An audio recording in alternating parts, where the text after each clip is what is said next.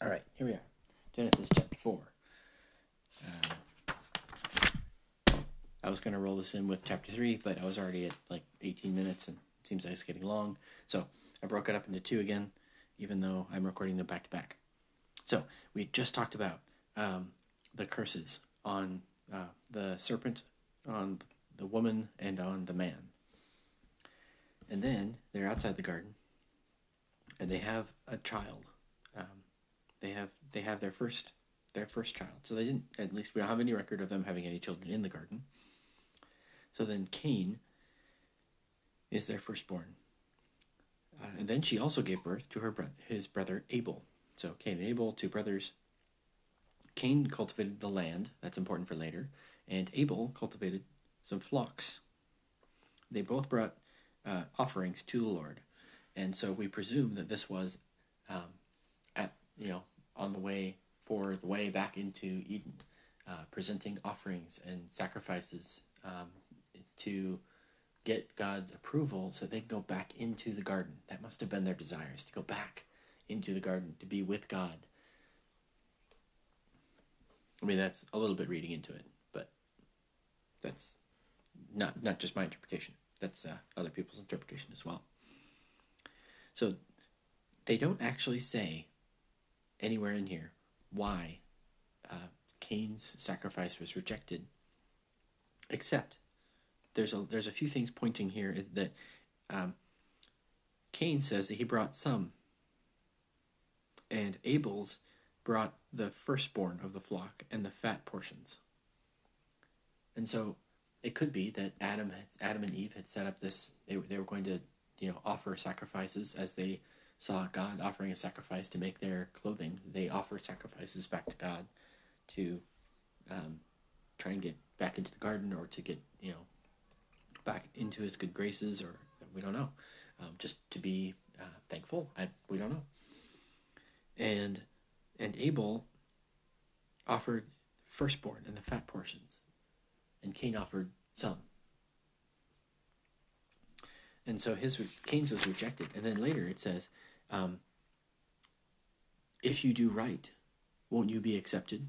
Which seems to indicate that he was not doing right; he was doing wrong. He was doing out of obligation, or he was doing uh, out of manipulation, or out of out of the wrong place in his heart. Um, that's throughout all of the rest of Scripture. You'll see things pointing to how God values uh, our intentions and, and not just our, our actions. Uh, he values us taking action, and inaction is a problem as well. But if we're doing things with the wrong motive, it's almost worse than doing nothing. Um, almost. So Cain is furious that Abel's is accepted, his is not. Um, and he's just he's just boiling over with rage, which I one of my children, uh, my four year old, he just gets so mad about the littlest stuff. I mean, it's little stuff to me. Um, obviously, it's the world to him. You know, his, his brother moves a marker or, or you know, turns on the TV and, and he wanted to turn it on. Things like that. And he just, he'll scrunch up his shoulders and he'll just be shaking in his face. And he'll just turn red and, and, uh, and that's kind of what I imagine Cain doing here, only more as an adult. Why are you so furious? Why are you downcast? The first thing I notice is that he actually has two why questions, which is exactly the opposite of what I said earlier about God asking questions that aren't wise. Uh, not, not wise, but, but the why questions. Yep, sorry, never, that's never mind. Um, so uh, then he says, If you do not do right, sin is crouching at the door. Its desire is for you, but you must master it. And then Cain said to his brother, Let's go out into a field. Then he killed him. So I want to I want to stop there because I actually I actually stopped. I was shocked when I saw this because I I've read this I've read this before, but I never actually tied these two things together. And so I'm gonna read these two verses. Its desire is for you, but you must master it. Your desire will be for your husband, but you must master it. No, yet he will master you. So it's it, it, it's not exactly parallel, but it's very similar. And so I that it shocked me. It shocked my brain. And so I had to go and look it up in the interlinear and compare the Hebrew, and they are the same words. Surprisingly, quite surprisingly. So, um, in in uh, chapter three sixteen, your desire, um, which is uh, teshukah, is a, a feminine longing or desire, which makes sense in context. Your desire will be for your husband. Um, yet he will dominate you, or he will rule over you, or he will, you know, um, he will. What was the other word? Um, he will be overbearing upon you, or there's a bunch of different. Basically, the same. You know, to rule, to have dominion, to have control. And so that word is um, mashal. To rule, to have dominion, to control. So you're, uh, you will you will have this this feminine desire, feminine desire or longing for him, and he will uh, mashal. He will rule over you, have dominion. And then over here in uh, four seven it, which is uh, the sin. Uh, sin is crouching at the door. Sin's desire, a feminine longing or desire, exact same same word, um, but you must mashal.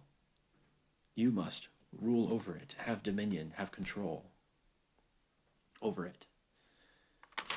Which, you know, in, in the context of, you know, his rage and wanting to do harm and he has this uncontrollable rage and and he's saying sin is at the door. If you don't do what is right it will consume you.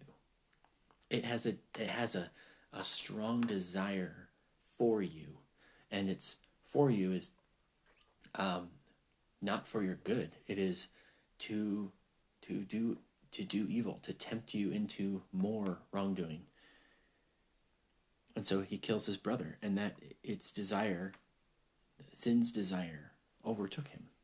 He did not master, control, overcome it, have dominion over it. And so that actually gives us some context and some with those words back to this one over here. Your desire will be for your husband. And and if this is a curse for all of humanity, and you know, then there will be a, a, a feminine longing or desire, not for good, but for manipulation, for uh, temptation, to to bring them down the wrong path. That's the same using the same phrase. I, I got to be careful here because this is danger territory. That's okay. My wife doesn't listen to this podcast anyway. Yeah, I'm, I'm going to still try and stick to what the text text is saying and pointing out yet he will master it or have dominion over or rule. And in that context, it is you, the woman, will lead or attempt to lead or tempt your husband to go astray, to do bad things, to um, to move toward destruction, like Cain. Sin is crouching at the door. Yet he will resist master rule, um, he won't give in to that. That's actually a good thing. It's a good thing for a husband to, to not fall to temptation, even of his wife, uh, to do evil and to do corrupt, to to to be led astray. And that's the command here is, but you must master it. You must not fall to temptation. Don't let your anger or your spouse uh, tempt you, turn you away to do things that are against God's will. Because that's what that's what happened to Adam. Because you listened to your wife's voice, because you were tempted to do what was evil and to do what she said, to listen and obey what she said rather than listen to what God says. Now, this is not a blanket command to never listen to your wife. My wife has many wise things to say. We have a lot of really um, insightful, interesting uh, productive conversations where she has wisdom and, and grace where I do not. This is not saying do not listen to your wife. This is saying that the relationship is broken to where the, the things that are said and the, and the advice that is given will sometimes be not toward God, but it will be drawing us away from God and to not listen and to not obey in those directions. So, um, I love looking into the Hebrew. I need to go back to working on that class because it's a it's long and it's hard, but it's really cool to be able to dig in like this. So uh, then uh, God has this conversation with Cain, and um, and then uh, Cain goes out and he's like, "I'm gonna I'm gonna be killed. You you have cursed me from the ground." God says you can't basically you can't work on the ground anymore. Of the two brothers, Abel was the was the one who would take care of the flocks. Cain was the one that was working the, the soil. He had the grains and the first fruits from the soil. And so he wasn't allowed to work the soil anymore. So he was going to have to go and basically do his brother's job as a way to survive further away from the garden, further away from his parents. And so he says, I'm going to die. And God said, I will protect you. I'm going to put a mark on you so that nobody will kill you. And they will suffer vengeance seven times over if they do kill you. And so God placed a mark on Cain so that nobody would kill him. I'm always always been curious what that mark was. So then Cain went out and he got married, and you get a list of uh, his son, his son, and his son, and his son, and his son. We actually go down seven generations um, from uh, from Adam through Lamech's children. He lists out all, a bunch of their children and what they're doing. And then Lamech is real full of himself and like kills somebody for for insult for um for striking him like a boy for he kills a boy for striking him seems a little overkill and he's bragging about it with his two wives and then adam uh, had seth as uh, to replace abel and then uh, seth had a son named enosh and and then there's there's this last sentence is at that time people began to call on the name of the Lord, which seems to indicate that they weren't before. And so I want to see like when was that? Because at that time, like what is that time? And that's Adam had Seth, and then right before that, son was born to Seth named Enosh, and that was the time. At that during during Enosh's young life was when people began to call on the name of the Lord. And what's interesting is that this happens right after all of this stuff with the line of Cain.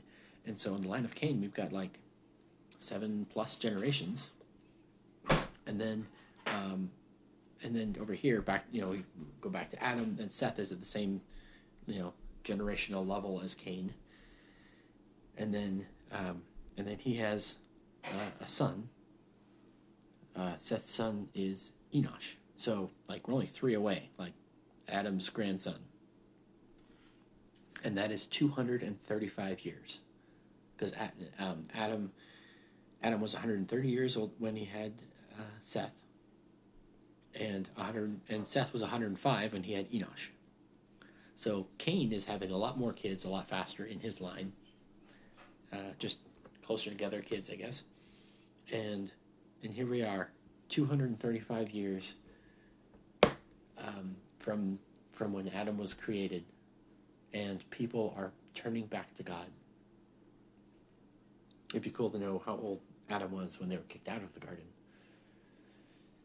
But obviously, it was long enough for Cain to have many generations of children's children's children. Of course, in you know 235 years, you can have a lot of kids, and kids have kids. But it's sad that it took that long, because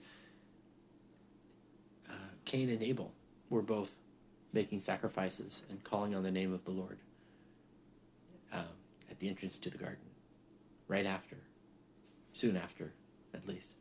And they probably learned that from their parents because they were born outside of the garden. So they didn't know God face to face. Well, they, so the Lord talked to Cain. The Lord said to Cain, That didn't seem like a burning bush moment. So maybe they did. Maybe at the edge of the garden, they could still hear God's voice from within it. Huh. It's just interesting to think about. But yeah. So don't. I mean, the the takeaway for me on that is people people wait a long time to call in the name of the Lord, to repent, to turn to Him, to seek Him, and we should not be waiting 235 years to call on His name again. I don't have that kind of time in my life. Adam lived 930 years. Um, I don't have that kind of luxury or curse, depending on how you look at it. Um, we don't have that kind of time. We only have a short time to give our allegiance and our trust to God. Let's not squander it. Let's not let anger rule over us and tempt us and draw us away and devour us. Because it's there, crouching at the door, if we do not do what is right.